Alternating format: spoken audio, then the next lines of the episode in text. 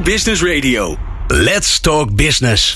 Met nu People Power met Glen van der Burg. People Power is een programma over de kracht van mensen in organisaties. Met interviews en laatste inzichten voor betere prestaties en gelukkige mensen. Deze week gaat Glen van der Burg in gesprek met... Jesse Segers en Daan Zorgeloos, de auteurs van Leading from the Middle.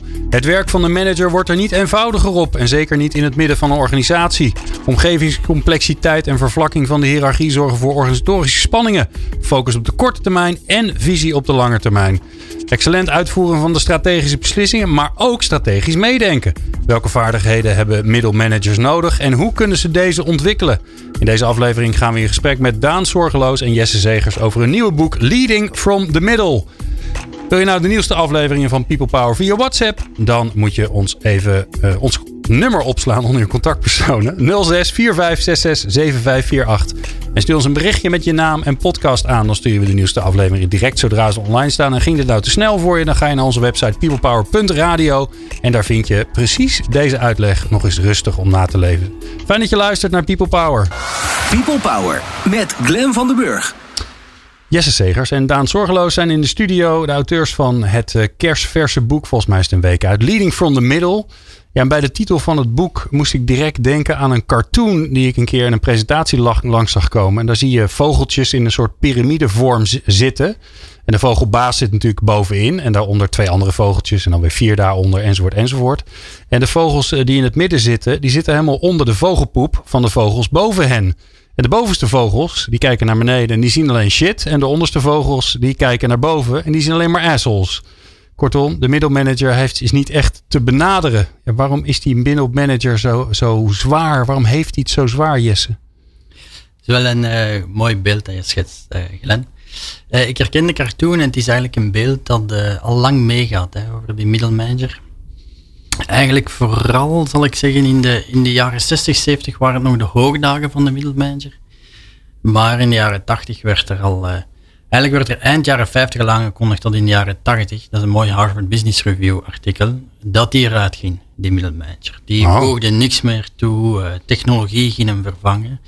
En eigenlijk is dat een lijntje dat je tot, tot op de dag van vandaag ziet. Je ziet nu dat het allemaal via algoritmes gaat zijn dat die vervangen wordt. Maar eigenlijk is niks minder waar natuurlijk. Er is een deel waarheid in, de zin van als de middelmanager gewoon doorgeefluik blijft van de formele strategie, ja, dan voegt hij inderdaad niet zoveel niet meer toe. Maar uh, we zien in de jaren 90 een tegenbeweging ontstaan, ook in onderzoek, dat de middelmanager misschien wel de belangrijkste persoon is van heel die organisatie. En ik denk dat er veel uh, bestuurders vandaag heel blij gaan geweest zijn met een heel krachtig middenveld die al hun ideeën in de crisis ook in de operatie gekregen hebben en omgevormd hebben. Um, dus die middelmanager heeft het moeilijk omdat hij naar iedereen een verhaal moet hebben, naar boven toe, naar beneden toe. En ook steeds meer naar collega's toe trouwens. Um, maar niet altijd eigenaar is van het plot van het verhaal maar het wel moet realiseren. Hoe komt het dan dat, um, ja, dat ze in de jaren 50 al voorspelden dat, uh, dat, het een, dat ze zouden uitsterven en dat nog steeds niet zo is? Hè? Want ik word de laatste tijd hè, met, met uh, zelforganisatie, maar zeker ook door die hele agile beweging. Ja, bedoel, dan gaan we al die middelmanagers ineens product owners noemen. En dan bestaan ze niet meer, maar ze zijn er dus nog steeds. Hoe komt dat? Omdat de functie die een middelmanager vervult uh, misschien wel altijd andere namen krijgt, maar natuurlijk structureel niet verdwijnt. Technisch, in de wetenschap zeggen we de middelmanager is de persoon die de strategie vertaalt in operations. En die functie, of dat je nu zelfsturend werkt of uh, lean of agile, maakt niet uit. Die functie verdwijnt natuurlijk niet. Noemen we die mensen dan nog middelmanager? Nee, veel mensen noemen zich ook niet middelmanager. Er is trouwens een, uh, een ander boek verschenen in 2016. En op pagina 3 staat daar, vond ik, een heel grappige subtitel. Uh, en die ging als volgt. You might be a middle manager, but you don't know it. ja, want tegenwoordig noemen ze die mensen dan hoofdverpleegkundige of senior IT-specialist. of, of lead, hè, zag ik laatst ook. Ja, in de Engelse termen lead. Ja, chapter lead en dat soort ja. Dus die, die naam van middle manager, niemand roept nog en zegt, mama, ik ben middle manager geworden.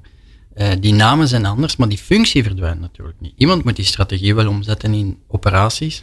Waarom en er komt nog wel veel meer bij te kijken. Maar. maar, er is, maar er komen zeker nog. Maar er is dus blijkbaar heel veel energie om die middelmanager om daar afscheid van te nemen. waarom willen we zo graag, als ze zo belangrijk zijn, laten we ze dan omarmen in plaats van de, elke keer weer in het volgende managementboek aankondigen dat ze weggaan?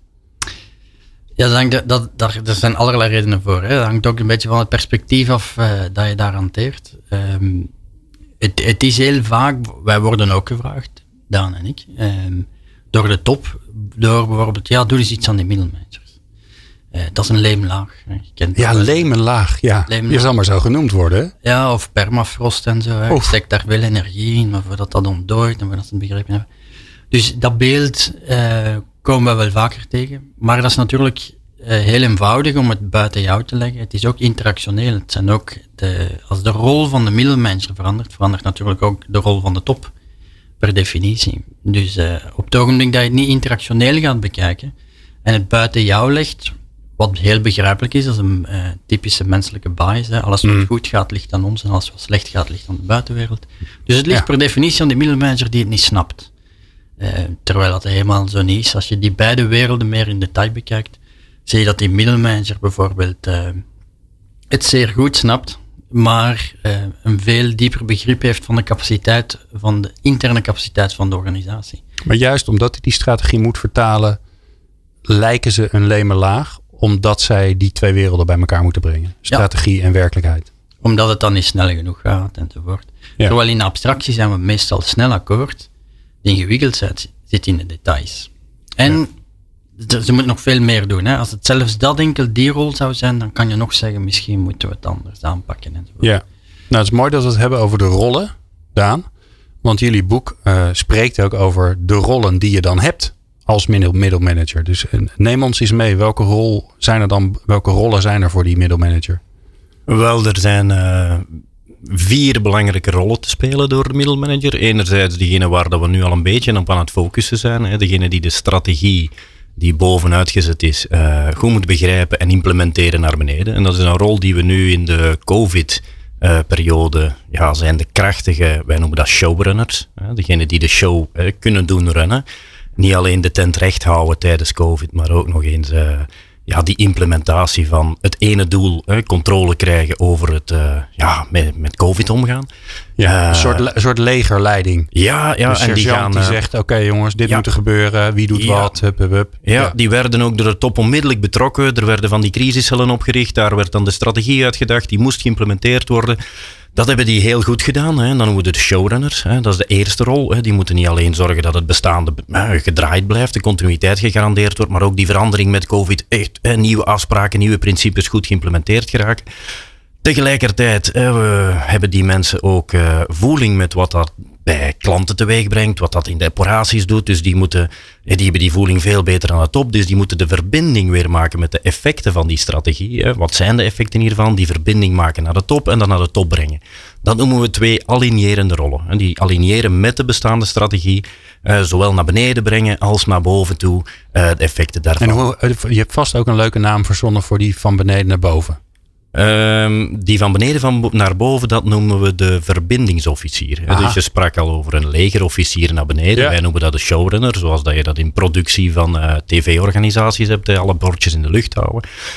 Maar de verbindingsofficier is degene die uh, naar boven toe de verbinding maakt, uh, maar vanuit de verbinding dat hij heeft in het brede netwerk, ook buiten de organisatie. Welke effecten heeft hij en hoe kunnen we daar ja, werkt hij wel? In welke mate werkt de strategie? Waar werkt hij niet? En waar moet de strategie aangepast worden? Daarvoor moet het opgevoed worden. Dus dat zijn de eerste twee rollen die we in het boek uh, en, en, daar zit ook een beetje die uh, don't shoot the messenger rol eigenlijk in. Hè? Want daar zit ook de rol in te zeggen, joh, jullie willen wel dit en dit, maar ga niet werken, want...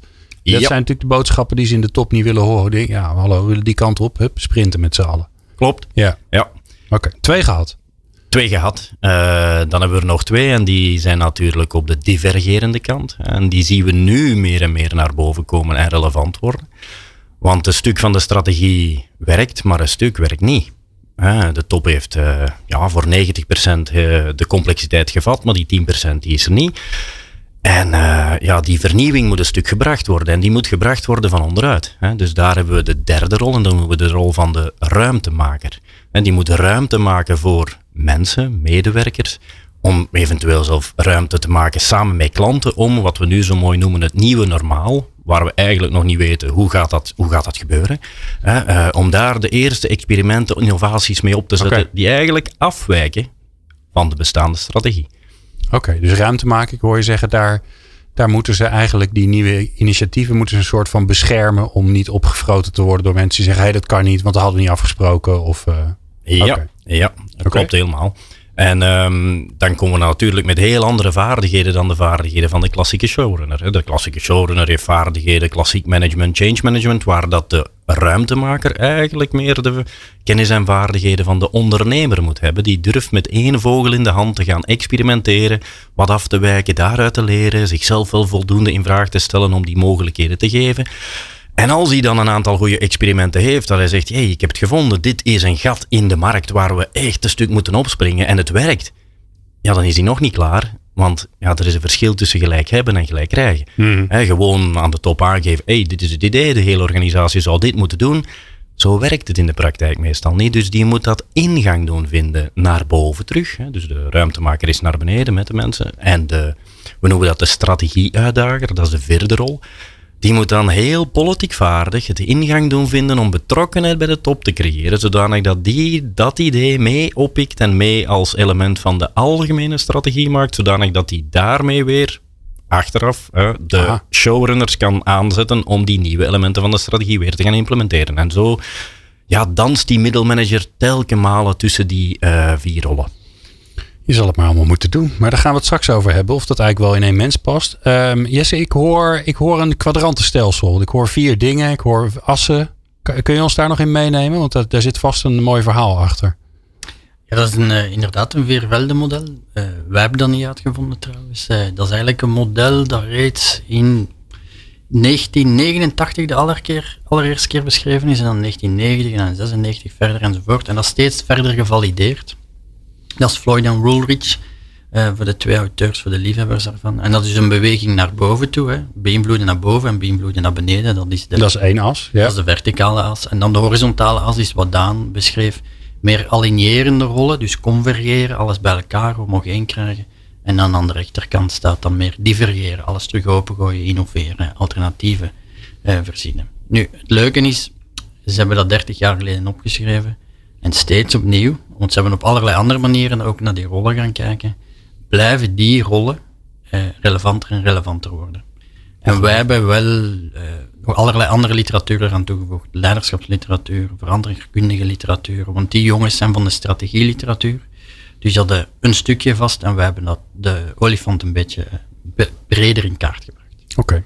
Nou, waar ik straks heel benieuwd naar ben, is uh, wat, wat dat dan zegt over jou als middelmanager, wat moet je dan allemaal niet kunnen? Dat hoor je zo.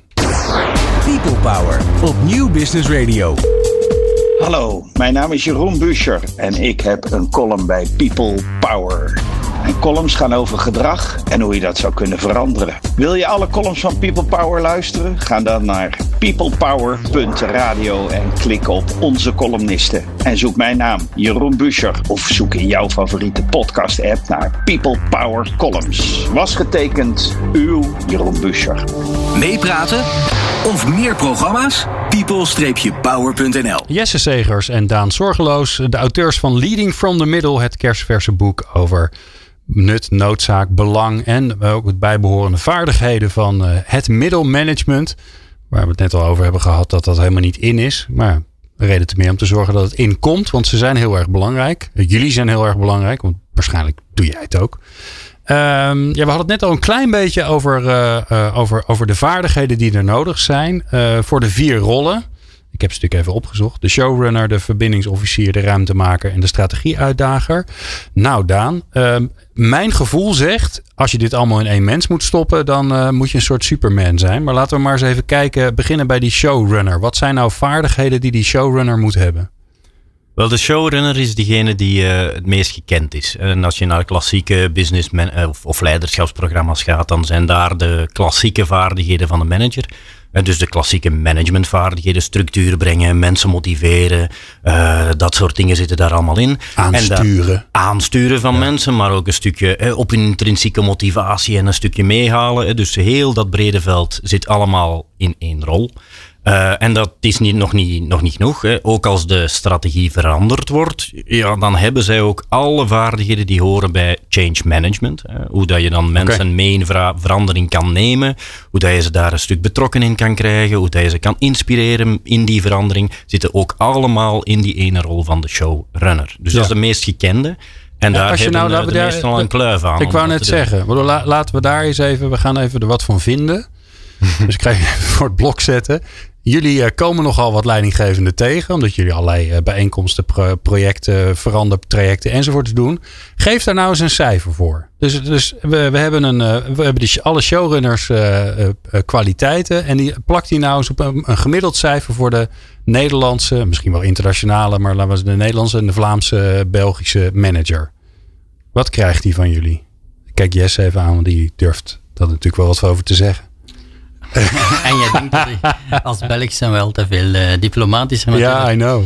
Um, dat, ik vind dat zelf heel moeilijk in te schatten. Wat we wel zien uit studies is dat dat de rol is die nog altijd het meest wordt opgenomen. Maar we weten ook, uit, tenminste uit Belgische studies, dat weinig mensen heel gelukkig zijn met hun leidinggeven. Dus als je het zo doorvertelt, zal die score niet zo heel hoog zijn. Nee, nou dat vind ik een mooi politiek correct antwoord. Maar waarbij je toch wat zegt. Dus dat vind ik wel, wel heel goed. Helemaal Belgisch. Ja, ja. ja. En wat ik er nog aan wil toevoegen, eh, misschien wel belangrijk, eh, want dat is, eh, is wat Daan vertelde. Je hebt enerzijds die klassieke strategie doorvertalen people management rol. Maar wat nieuwer is, al is die beweging ook al wel even bezig, is natuurlijk heel die veranderkundige kant die erbij komt. Vroeger werd het al wat vaker bij echte change agents apart gezet, maar je ziet ook steeds meer dat dat minder aan de orde is en dat ze gewoon ook verwachten dat de middelmanager dat stuk kan en dat dat meer de norm is geworden dan iets anders. Dus het pakket wordt uh, enkel breder en dat alleen nog maar in die ene rol. Ik wou net zeggen, dan hebben we het nog maar over die ene rol. Hè. Bedoel, het verandermanagement, change management aan zich, daar kun je al uh, uh, programmalijnen mee vol maken. Sterker nog, dat doen jullie bij CEO ook, want daar hebben jullie heel veel verstand van. Um, maar dan hebben we het nog maar over één rol. Dus laten we die andere rollen er ook maar even bij pakken. Dan is het denk ik handigst om eerst de verbindingsofficier te pakken. Hè? Want eh, de, de showrunner zorgt dat datgene wat bedacht is uitgevoerd wordt. De verbindingsofficier doet de beweging van beneden naar boven, als ik het goed snap. Daan? Dat snap je helemaal goed. Ja, heel goed. Um, de verbindingsofficier die, uh, die is pas succesvol als die niet alleen. Vroeger moest hij gewoon rapporteren binnen de klassieke rapporteringslijnen. De echte succesvolle verbindingsofficier die doet nog wat meer. Die gaat ook uh, echte verbindingen aangaan met verschillende stakeholders in de organisatie. Niet alleen in het eigen departement, ook in de andere departementen, ook erbuiten uh, bij klanten, zelf ja, op heel wat congressen met, met concurrenten, voelt wat er echt beweegt in die buitenwereld en gaan van daaruit gaan kijken weer intern wat van onze strategie werkt er nu en waar zijn er een aantal dingen die eigenlijk tegenwerken. wat zijn wat we noemen soms de olifanten in de kamer. We denken ja. dat met deze strategie het allemaal goed gaat, maar een aantal dingen uit het verleden maken nu net dat het nog moeilijker wordt om het uit te voeren. Dus welke zijn dat? En dat maakt dat hij de vaardigheid moet hebben om niet alleen verbindingen aan te gaan, een sterk sociaal kapitaal op te bouwen, maar moet ook een stuk systemisch kunnen kijken. En niet alleen binnen zijn eigen domein, maar ook systemisch breder kunnen kijken. En dat dan naar boven kunnen rapporteren vanuit een brede visie, niet alleen op de eigen departement of, of dienst of team, maar voor de organisatie. Hè, zodanig dat hij de top heel goed kan voeden uh, vanuit echt tastbare effecten van de strategie. Nou ja, en, en wat ik dan ook voel is, die, die verbindingsofficier moet ook door de top gezien worden als iemand waarnaar je moet luisteren. Want anders dan kan je rapporteren wat je wil, maar dan gebeurt er natuurlijk nooit wat. Ja, je hebt daar uh, trouwens drie uh, stereotypen rond, waar als de top jou eenmaal zo ziet in een van die drie stereotypen, dan is de kans dat je tractie krijgt rond je olifant in de kamer uh, heel wat kleiner, om het diplomatisch uit te drukken. Oh, oké, dat zijn negatieve stereotypen. Dat zijn negatieve ja. stereotypen. Nou, kom maar op. Eentje daarvan is, uh, zal ik maar zeggen, de flipperkast. Dus die komt elke week wel met een nieuw idee. Van het zou linksom of rechtsom, het moet altijd anders. Hè? Ja. ja. Nu, het kan zijn dat die onder invloed staat van een uh, andere middelmanager die we de Empire Builder noemen. Dat is iemand die, oh, fantastisch idee, maar vooral voor zijn departement of voor zijn team. En ten koste dan van de anderen. En eenmaal als ik als top door heb van die denkt heel goed binnen zijn eigen eilandje, zal ik maar zeggen, dat is heel risicovol, want als top heb ik natuurlijk een veel breder uh, verantwoordelijkheid. Dat is enkel mijn eigen ding. Ja. Um, dat zijn eigenlijk uh, twee gevaarlijke. En de derde, daar moet ik nu even over denken. Uh, ja, maar Daan, dat valt bij Daan gelijk naar binnen, want die, die zou nummer drie doen. Ik weet niet of dat je die in je hoofd hebt, Jesse, maar ik, uh, degene die ik in mijn hoofd heb, is de, wat we in Vlaanderen de schenenstamper noemen. um, schenenstamper. dat is degene die, die wel continu zegt wat er niet goed is hè, in het systeem, daar elke keer bij de top op de scheen blijft stampen, maar niet met eigen oplossingen komt, maar wel zegt wat er niet meer werkt. Ja, waardoor dat we ja, een fenomeen krijgen en dat noemt de leadership trap. Hè. Eigenlijk neemt hij al een stukje leiderschap, want hij zegt wel duidelijk van dit werkt niet meer. Hè. Kijk daar nou eens naar, doe daar iets aan. Uh, maar hoe meer dat je dat doet, ja, dat, dat, dat, plekje op die scheen van de top, ja, dat wordt een blauw plekje. Elke volgende schop uh, ja. heeft dat wat meer uh, pijn. En dan ga je geleidelijk aan eerst wat agressie tegenkrijgen van ja, stop daar nu eens mee. Vervolgens gaat men jou wat negeren, ga je wat en als je echt pech hebt, dan uh, probeert men jou echt aan de rand van de organisatie te zetten, zodat je, dat je die disruptie niet altijd creëert. Hè. En dan maakt men jou hoofd special projects of uh, ja, hoofd innovatie of hoofd uh, of change manager. Dan heb je helemaal gedaan, want dan sta je aan de rand van de organisatie. Ja, ik, heb ooit eens een keer een, een, training gedaan en daar hadden ze ook een naam voor diegene. Um, en dat herkende iedereen. Van degene die dan, als je zeg maar een soort van consensus hebt bereikt met z'n allen, die dan zijn vinger opsteekt en zegt: Ja, maar. En dat is iemand die ongelooflijk veel irritatie opwekt. Maar dat, eh, die training bleek eigenlijk te zeggen: ja, als je voelt dat je iemand heel erg irritant vindt, dan zit daar waarschijnlijk heel veel wijsheid in. Want diegene neemt wel de moeite om zijn vinger op te steken om iets te doen waarvan hij zelf waarschijnlijk ook wel weet dat het irritant is. Uh, dus dat vond ik wel mooi. Maar ik, dat, daardoor is hij volgens mij heel erg herkenbaar. Ja, die kan twee kanten op gaan. Het was inderdaad die die ik uh, in mijn hoofd had gedaan. Wat een team. Uh, ja, wat een team inderdaad. Uh, de, ze noemen die soms ook de malcontenten. En dus ook als top breng je telkens een nieuw idee en er is altijd die ja maar die volgt. Sir Pieter noemen we die in Nederlands. Ja, ja. en er is, soms is dat omdat er ergens iets mis is gelopen in een psychologisch contract ooit en het is niet meer goed te trekken. Soms is dat ook vanuit die positieve intentie.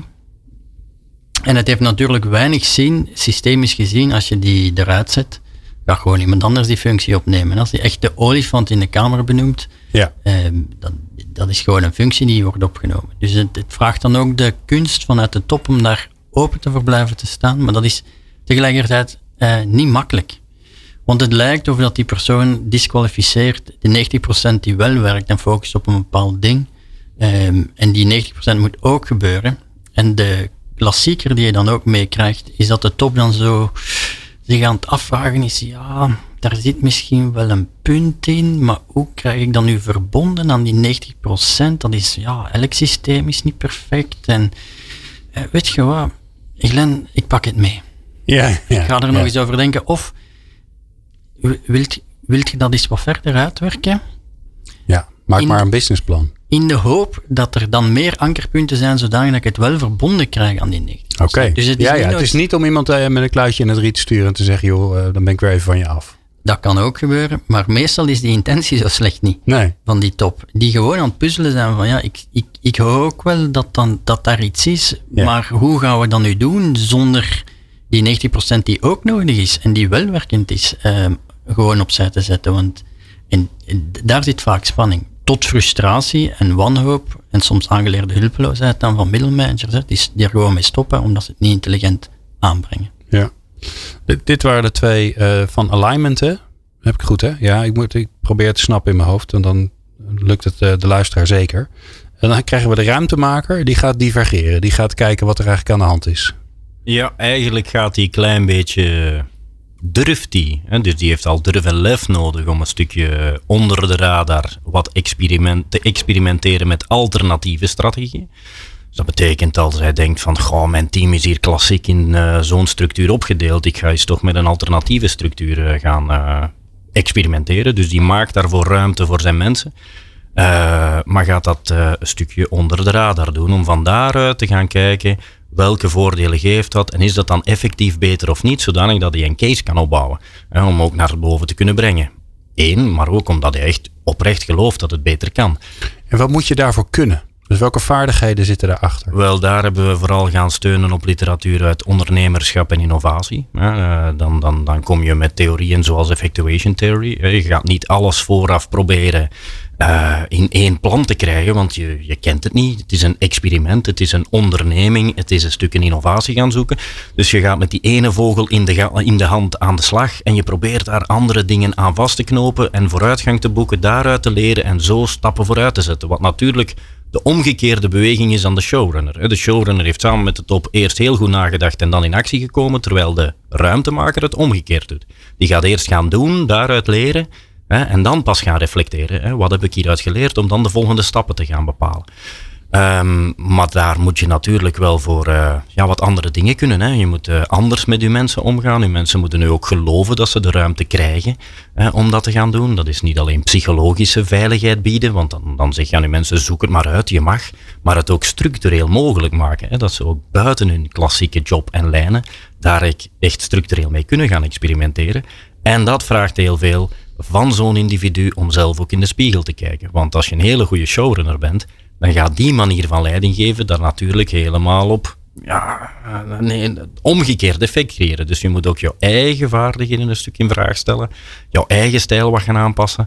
Ja, en durven met die onzekerheid een stuk omgaan. Ja, en durven, durven, durven volgens mij, toch? Want, je, want je zegt niet voor niks onder de radar. Hè? Want je gaat dingen doen die anders zijn dan wat we met z'n allen gewend zijn in de organisatie. En bijna per definitie zegt zeker dan een grote organisatie, uh -uh, dat gaan we niet doen. Wel, we, hebben daar een van de voorbeelden beschreven hè, uh, in het boek. Een, uh, een groot consultingorganisatie waar dat een van de managers, de landenmanager, denkt van goh, we moeten met een aantal lokale kleine spelers in partnership gaan samenwerken. Maar dat laat natuurlijk het hoofdkantoor niet toe. Ja, en toch doen. En toch een stukje een aantal kleine experimenten rond doen, kijken wat het geeft, om dan vervolgens wel naar de strategie-uitdager over te gaan, want anders kom je in de problemen. En dat is het risico van de ruimtemaker. Als je te veel in jouw eigen idee doorschiet, en je gaat daar te veel in door vanuit men zal wel zien dat ik gelijk heb, mijn resultaten zullen wel beter zijn. Ja, dan kan het zijn dat er ineens een, uh, iets sneller dan in een ander land, uh, in jouw land, een audit komt die jou helemaal weer uh, hop, ja. ja, buitenspel zet. dus je, moet, je mag er ook niet te ver in doorschieten. Vanaf dat je voldoende hebt, dan moet je naar de vierde rol doorevolueren en dat is die van de strategie-uitdager. Ja, en voordat we daarheen gaan, zit ik, want ik zat ondertussen ook een beetje op mijn laptop te kijken. Uh, dan kom je daar gelijk achter dat je eigenlijk heel slecht bent in multitasken. Maar je had het over effectuation. En uh, ik kan me heel goed voorstellen dat de luisteraar denkt, huh, wat is dat nou weer? Nou, als je even teruggaat naar de aflevering. Uh, als je even op de website peoplepower.radio zoekt naar ondernemer in 100 dagen. Daar was Thomas Blackman te, te, gast. Dat is een beetje de Nederlandse voorvechter van, van effectuation. Die legt daar volgens mij ook uit, als het goed is, uh, wat effectuation is. Dus dan heb je weer wat te luisteren. En dat is zeker de moeite waard, want ik heb er tot op de dag vandaag nog steeds wat uh, aan. Uh, zeer praktisch en, en nuttig als je wat ondernemerder wil gaan werken. Ehm, ja, dan is het tijd voor de vierde.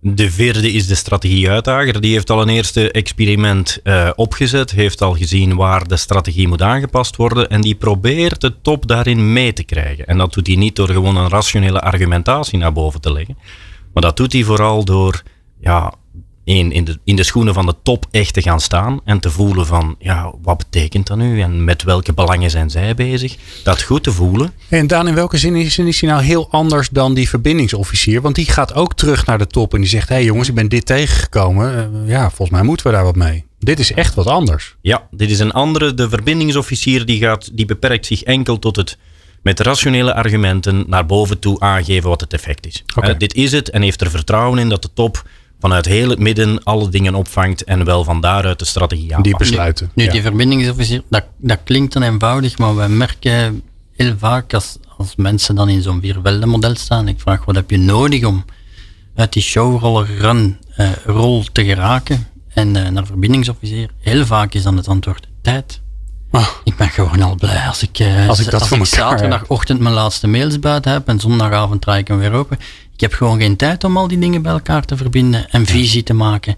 En dat dan alternatief mooi te brengen, zodat ik niet op te veel zere tenen stap. Want dat zijn mensen die ja, natuurlijk convergerend werken. Dat zijn goede soldaten, hè, die, die met, met grote uh, identificatie vaak voor de organisatie al de harde werk doen.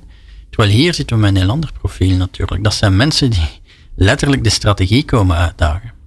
Dus dat vraagt niet enkel moed om zo'n alternatief op te starten. Want dat is dan degene die blijft hangen. Je hebt ook zo de verbindingsofficier, professoren zijn daar bijvoorbeeld fantastisch in. Hè. Alles analyseren en maar praten en maar praten, maar dan geen actie daarop ondernemen. Dus dat vraagt op een zeker moment moed en ondernemerschap. Maar dan naar boven toe gaan, dat vraagt in hoofdzaak eigenlijk heel goed politiek vaardig zijn. En we merken soms dat die mensen die zich eh, heel goed zijn in die ruimte te creëren, psychologische veiligheid, plezier hebben in die experimenten opzetten enzovoort, eigenlijk bijna een aversie hebben, ik maak het nu wat groter, tegen het idee van macht. Je hebt zoiets van, ja, maar het werkt toch? Iedereen ziet het. Ja, ja. Moet je dan echt nog, nog gaan verkopen naar boven? Maar natuurlijk, op het ogenblik dat ze dat groter willen uitrollen, dat experiment, en dat impact krijgt op allerlei andere stukken van de organisatie, kan je niet anders als naar boven gaan. Omdat je te maken krijgt met heel veel belangen, mensen die, maar ook psychologie van, ja, het is leuk dat jij dit idee hebt, maar ik had een ander idee of ik had een ander idee van de werkelijkheid. Ja, en in een goede organisatie ben je natuurlijk niet alleen die naar boven gaat met een experiment dat gelukt is. Hè. Dus die top moet dan gaan refereren tussen al die alternatieven die zijn opgezet. Hopelijk hebben we dan ook nog wat showrunners die de formele strategie aan het doen waren. Dus, uh, ja, anders gebeurt er niks. Hè? ja, of, of ga je organisatie in een heel andere richting op dan dat je dacht dat hem opging. Ja. Dus op een zeker moment moet daar wel een beslissing op genomen worden. En heel vaak ga je niet krijgen wat dat je vraagt als strategieuitdrager. Ga je een stuk krijgen van wat dat je vraagt. Omdat er verbindingen gemaakt worden tussen die alternatieven en met wat er uit die showrunner enzovoort komt. Ja, ja. Ik zie het een beetje als een. Uh, uh, dat de strategie is een recept wat je met elkaar wat je maakt, of een gerecht wat je maakt. En iedereen komt met ingrediënten aan. Die zeggen: maar ik heb een fantastische wortel hier, echt geweldig. Ja. Zo'n goede wortel en het smaakt lekker, is lekker zoet. En er zit ook nog een klein pitje in. Uh, Minsberg maar uiteindelijk tegenwoordig multi, polyfonisch. Polyfonisch. Oh, we zijn toch in een studio, hè? dus de strategie is polyfonisch, is meerstemmig. Mooi. En is niet gewoon één stem van de top die, die, die gebeurt. Nee, het is meerstemmigheid en daar harmonie in uh, vinden. En de rol van de top is ook niet meer om die strategie te definiëren, maar is om een proces in te richten waaruit die strategie volgt. Dat is hun verantwoordelijkheid. En daardoor creëren ze een strategische organisatie, in plaats van dat zij nog de helden moeten zijn die allemaal die strategie op een hei gaan maken. Dat is ook niet meer uh, van deze dag. Nee. Dus het is een heel andere rol. Daar wil ik zo heel graag uh, met jullie over verder praten. Want we hebben de vier rollen niet alleen maar gehad. Maar we hebben ook nog aangegeven wat voor fantastische vaardigheden erbij horen. Maar die top, die, die interactie met die top en de rol van de top is natuurlijk ook belangrijk. En daar hebben we het zo als laatste onderdeel van deze mooie uitzending over. People Power op Nieuw Business Radio. Ik ben Mark Jansen, senior medewerker Learning and Development bij Paresto, de cateraar van het ministerie van Defensie. En in mijn organisatie verdwijnt elke mist en de lucht wordt steeds blauwer, omdat ook ik luister naar People Power. Meepraten of meer programma's? people-power.nl Daan Zorgeloos en Jesse Segers zijn de auteurs van Leading from the Middle. Overal verkrijgbaar in elke betere boekhandel en natuurlijk online. Um, en we praten over hun mooie boek, Belang van Middelmanagement. We hebben de vier rollen hebben we uitgebreid besproken. Ja, eerst maar even terug op mijn, mijn eigen gevoel. Het, het past toch allemaal niet in één mens. Als je dit allemaal moet kunnen, dan ben je een soort supermens, Jesse. Ja. Bestaan ze? uh, ze bestaan, maar de vraag is natuurlijk... Uh, Niet in zo'n grote hoeveelheden. Nee, ze gaan schaars zijn. Um, maar het, begint eerst met te beseffen dat de, de rol van de middelmanager vandaag niet enkel meer de showrunner is, maar dat die drie andere rollen erbij komen. En dan is natuurlijk de, de volgende vraag van hoe gaan we dat organiseren? Eén als organisatie, maar ook als, als individu. Welke uh, vaardigheden liggen wij wat meer? Welke rollen liggen we wat ja, meer? waar ligt je kracht? Waar ligt je kracht? En ook, maar los naast die kracht ook een stuk identiteitsontwikkeling, wat Daan al gaf, hè, showrunner, bijvoorbeeld versus ruimtemaker. Het zijn echt wel andere profielen. En dan kun, je, kun je zeggen dat er, dat er, dat er een soort dia, moeilijk woord heb ik in mijn hoofd, diametrie, nou ja, ik kom er niet eens uit, Tegenover tegenovergestelde is? Uh, een stuk wel, maar uh, een stuk ook niet natuurlijk. Hè. Um, maar de kunst gaat zijn om, als jij het niet kan, om dan mensen te gaan zoeken. Uh, ik herinner mijzelf, ik ben ooit uh, ook middelmanager geweest, bijvoorbeeld samen met Koen Marichal. En uh, Koen zelf is bijvoorbeeld iemand die heel goed is in die ruimte maken, in experimenten opzetten.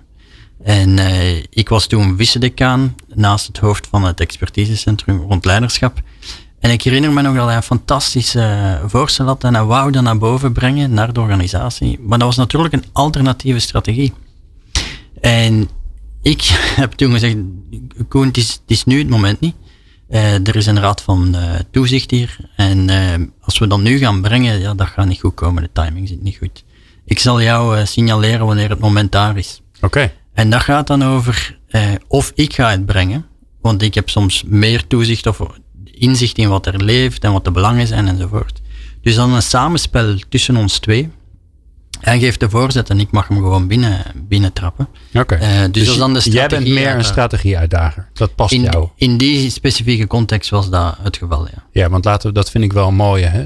Het hangt ook ervan af waar je bent, in welke organisatie, met welke collega's, welke rol je past. Absoluut. Ja. Dus het is niet zo, Want je, moest je ik bent met Daan dit. samenwerken, en, uh, moest ik met Daan samenwerken, zou ik absoluut Daan de strategie laten uitdagen. Die daar ben ik nog vaardiger in als ik. Oké. Okay. Maar ik, ken, ik herinner mezelf het voorbeeld waar je het over hebt, dat je zelf uh, op dat moment even belt. Hè, ja. Dat je zelf buiten je organisatie, want ik was toen niet betrokken intern, maar op het moment dat je als strategieuitdager beweegt, dat je extern iemand kent in jouw netwerk, dat je even jouw strategie voorlegt en laat aftoetsen of dat het wel politiek vaardig is. Ja. En ik herinner me de situatie dat je een paar keer gebeld hebt. Uh, dus, dus het is echt die vier rollen, mm, ja, het is een samenspel. Hè, en echt, Ja. echt weten weten wat er. Je moet eerst weten wat er bestaat, hè, dat de vier er zijn. eh, weten wie, wie ze heeft. Hè, want wat je niet weet dat bestaat, kan je niet gaan zoeken. Hè, dan ze gaan zoeken. En dan samen een stuk het spel spelen. Maar altijd in functie van het collectief. Hè. Er is altijd een individueel belang. Dat moet je ook altijd goed inbrengen. Want anders gaan mensen daarnaar gokken. Hè. Ah. En meest- ja, en dan heb je meestal, moest je in een ander zijn hoofd kunnen kijken, zou je verschieten wat ze denken waarom dat je nu even het komt uitdagen. Dus je moet jouw eigen belang er ook wel kunnen bijleggen, maar ook het kunnen laten koppelen aan het, eh, aan het grotere organisatiebelang. Ja. Ehm, nou, stel je voor, ik ben ehm, eh, de baas van een bedrijf, de CEO of de voorzitter van de raad van bestuur of de directeur. Nou, geef er een naampje aan. Eh, ik heb eh, deze aflevering gehoord. Wat moet ik morgen gaan doen om ervoor te zorgen dat ik gebruik kan maken van jullie kennis? Boek lezen natuurlijk, dat is, dat, eh, dat is stap 1. Maar wat kan ik morgen doen om dingen in gang te gaan zetten, Jesse? Ons bellen. Ja. Oké, dat is dus en boek lezen en bellen naar Jesse en Daan en Koen. Oké.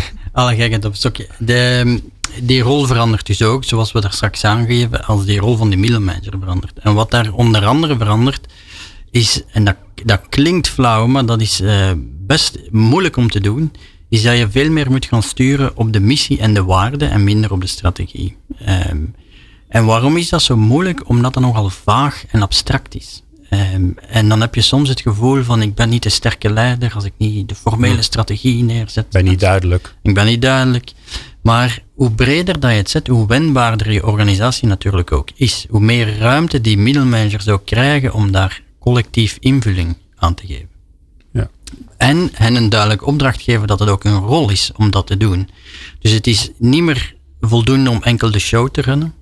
Maar je verwacht ook dat ze die drie andere rollen opnemen en daar ook een eh, leerinfrastructuur rondzetten. Eh, dat zien we ook in allerlei studies. Het is een soort hersocialiseren van uw middenkader.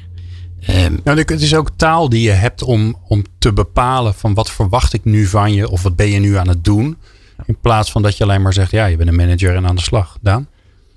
En ik denk dat het ook van belang is met die taal, als je die in je organisatie in kan zetten, dan kan je ook met figuurachtergrond beginnen spelen. Dus tijdens COVID, bij de start, dan kan je daar zeggen van oké, nu zijn de eerste twee rollen, showrunner en eh, verbindingsofficier, even naar de voorgrond, de andere naar de achtergrond. Niet te veel experimenten nu, nu is dit het doel, hiervoor gaan.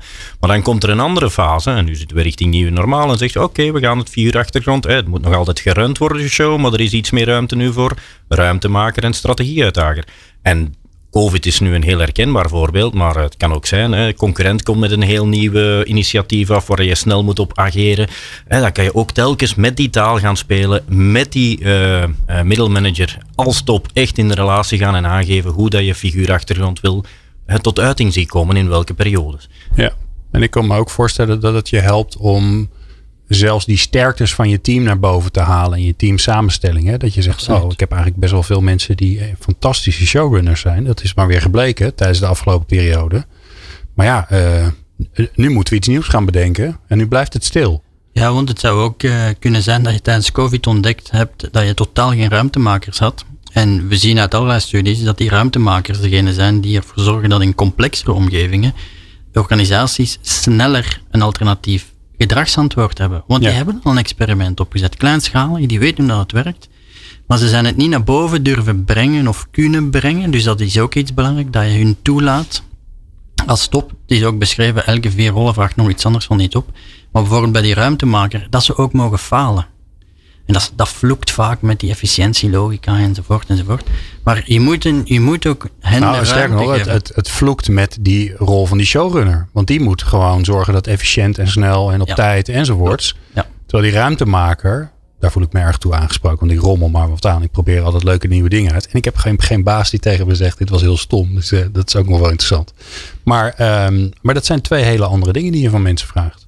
Ja, maar die ruimtemaker gaat ook bijvoorbeeld krediet hebben als hij die rol van die verbindingsofficier redelijk goed gedaan heeft. Want daar heeft hij teruggerapporteerd en zegt, kijk, ik ben bezig met die formele strategie.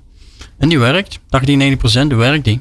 Maar er is daar een stuk, ah, dat, is toch complexer of draait anders uit dan dat we bedacht hadden van boven. En, en, en. en ik heb daar een alternatief op gezet. Dus hij koopt ook politiek mandaat om straks terug naar boven te gaan als hij die andere rollen goed doet.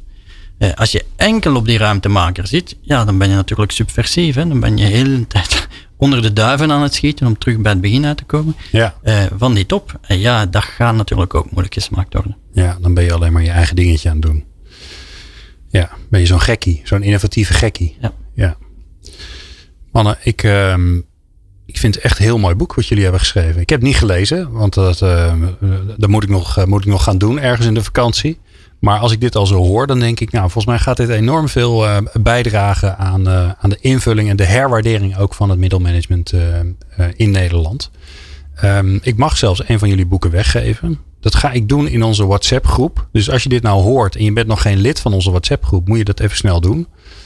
Want daar kan ik namelijk nou, daadwerkelijk communiceren met mijn, met mijn luisteraars. Ehm, wil je nou weten hoe je lid wordt van die WhatsApp groep? Ga even naar onze website peoplepower.radio en dan vind je onder het kopje hoe je je kunt abonneren, vind je alle informatie over eh, hoe dat dan werkt.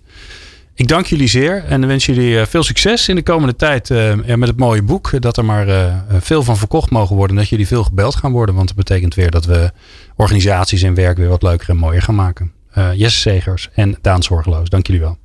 Dank je, Glenn. Dank je. Wij gaan straks eh, weer gezellig verder, want we hebben nog een uur voor jullie in petto. En daar gaan we het hebben over gaming. Hoe kan gaming ervoor zorgen dat leren weer leuk wordt? En dat hoor je in de volgende aflevering van People Power. En die kun je natuurlijk, als je eh, dit hoort en het is geen maandag meer, beluisteren via onze website of via onze podcast. Zoek je even op, op People Power Podcast en dan komt het helemaal goed. Fijn dat je luisterde.